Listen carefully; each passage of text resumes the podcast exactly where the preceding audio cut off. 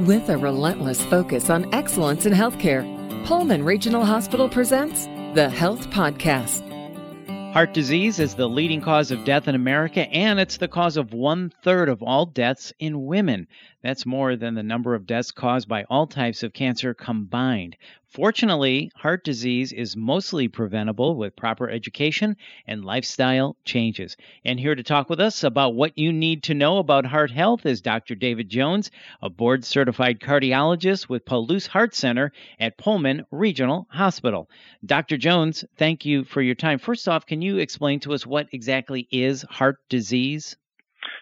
So, heart disease is best thought of is as any ailment that affects uh, the heart and thinking maybe more expansively the cardiovascular system. Um, some people think of heart attacks and is a heart attack heart disease? Well, it certainly is, uh, but heart disease can also include disturbances of heart rhythm. It can include stroke. It can include peripheral vascular disease with uh, problems such as um, infections in the legs, uh, non healing wounds, or even leg pain with activity. It can include exertional chest pain or shortness of breath with a condition such as asthma. Um, excuse me, a condition that might feel like asthma. It can also include uh, problems such as passing out, congestive heart failure, or valvular heart disease. So, heart disease can lead to all of those things. So, to have a heart attack, basically, you have heart disease first. Is that right? Uh, that would be correct.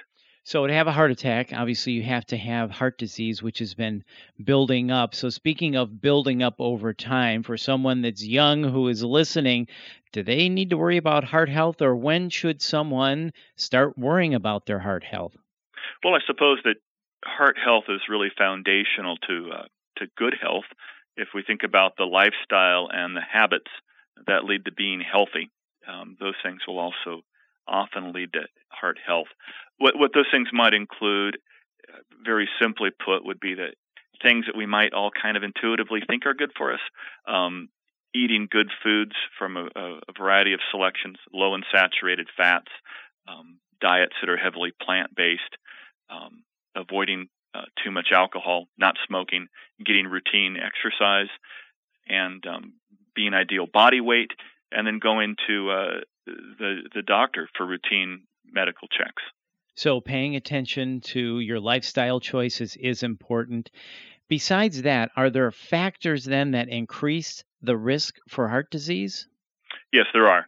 So aside from the lifestyle features, which are a, a, a very big and important player in risk factors for heart disease and allow a lot of modification and reduction of risk.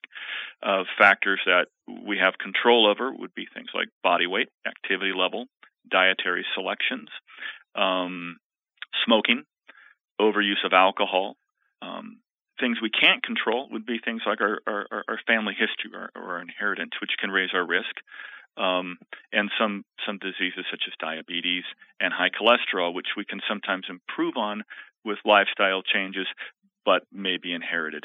Fortunately, these conditions can also be treated with medications if the lifestyle um, modifications aren't enough. So, if you have a family history of heart disease or one of the other things you listed, you should probably start paying attention to your heart health uh, before you normally would. You should probably be concerned with that, knowing that you have a family history of heart disease. That's correct. So, let's talk about heart attack in women. What are the symptoms of heart attack for women? So, it's a, I think it's a common misconception that women have completely different symptoms or a completely different experience with heart attacks or, or angina than men. Um, the truth is, women are a little more likely to get what we'll call an atypical symptom, but the still mo- the most common symptom for women is chest pain. And a lot of people will say, well, chest pain is not really pain. And that's because what they're really often describing is an ache or a tightness or a pressure um, or a vague sense of not feeling well, but it all is, then centered in their chest.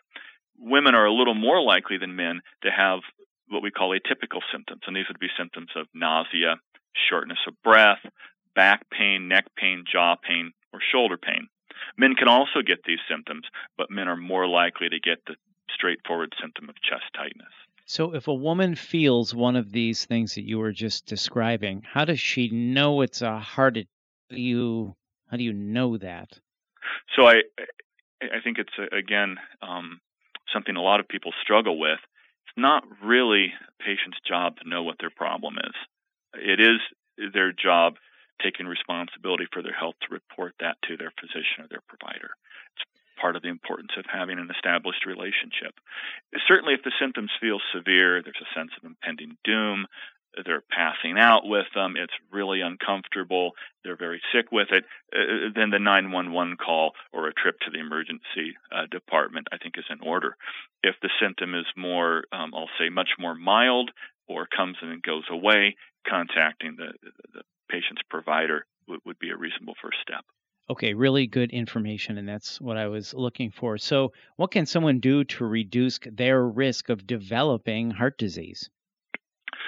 So, I think this kind of goes back to what we were talking about with um, some of the other questions. It's really establishing a relationship with a primary care provider, um, having a sense of ideal blood pressure, ideal cholesterol, a good diet, uh, there's a lot of information on what a good diet is. Diets we're typically recommending right now through the American Heart Association include the DASH diet, which stands for Dietary Approaches to Stop Hypertension, and the Mediterranean diet. There's information on both diets that are easily found with a Google engine search. Uh, there's also books available through bookstores on both diets. And then routine exercise, and that is actually defined as exercise most days of the week for at least 40 minutes. So if somebody's achieving about 150 minutes of cardiovascular exercise or aerobic exercise a week, they're hitting their number. So, speaking of numbers, we hear the term know your numbers. When it comes to heart health, what numbers should we know and strive for? So I'm going to I'm going to pick a few. And the ones I like patients to focus on, first of all, is ideal body weight, which is a difficult one, and there can be some some variance. But I think if we're a, a long ways out of variance, we intuitively know there's a we're out of range. Um, and and there's calculators we can put in our height and weight, and it can give us some sense of how close we are to an ideal body weight or height, weight, and build. Um, the next number I think is important is blood pressure. Ideal blood pressure currently is under 120 over 80. There's some allowances for some drift and some variance, but having a sense of our blood pressure is important. The amount of routine exercise we should get a week, um, and then uh, cholesterol numbers. And cholesterol numbers, I don't think, are, are something that anybody should have to memorize, but they should be checked. They should be checked with some frequency based on the result, and uh, they should be addressed accordingly to what the results are. That's excellent. So anybody can find these numbers out. Uh, Dr. Jones just laid out an easy four step uh, number strategy here. Know your ideal body weight, know your blood pressure, make sure you're exercising, and know your cholesterol. And keeping those in the normal range are really going to help you fight oncoming heart disease. Is that correct? That's correct. And I'll uh, elaborate a little more. Not just heart disease, but there are other diseases that are affected by the same risk factors. Some of them are cancer. So true. Great point. Well, Dr. Jones, thank you so much for your time today. We appreciate it. For more information, please visit pullmanregional.org. That's pullmanregional.org. This is the Health Podcast from Pullman Regional. I'm Bill Klaproth. Thanks for listening.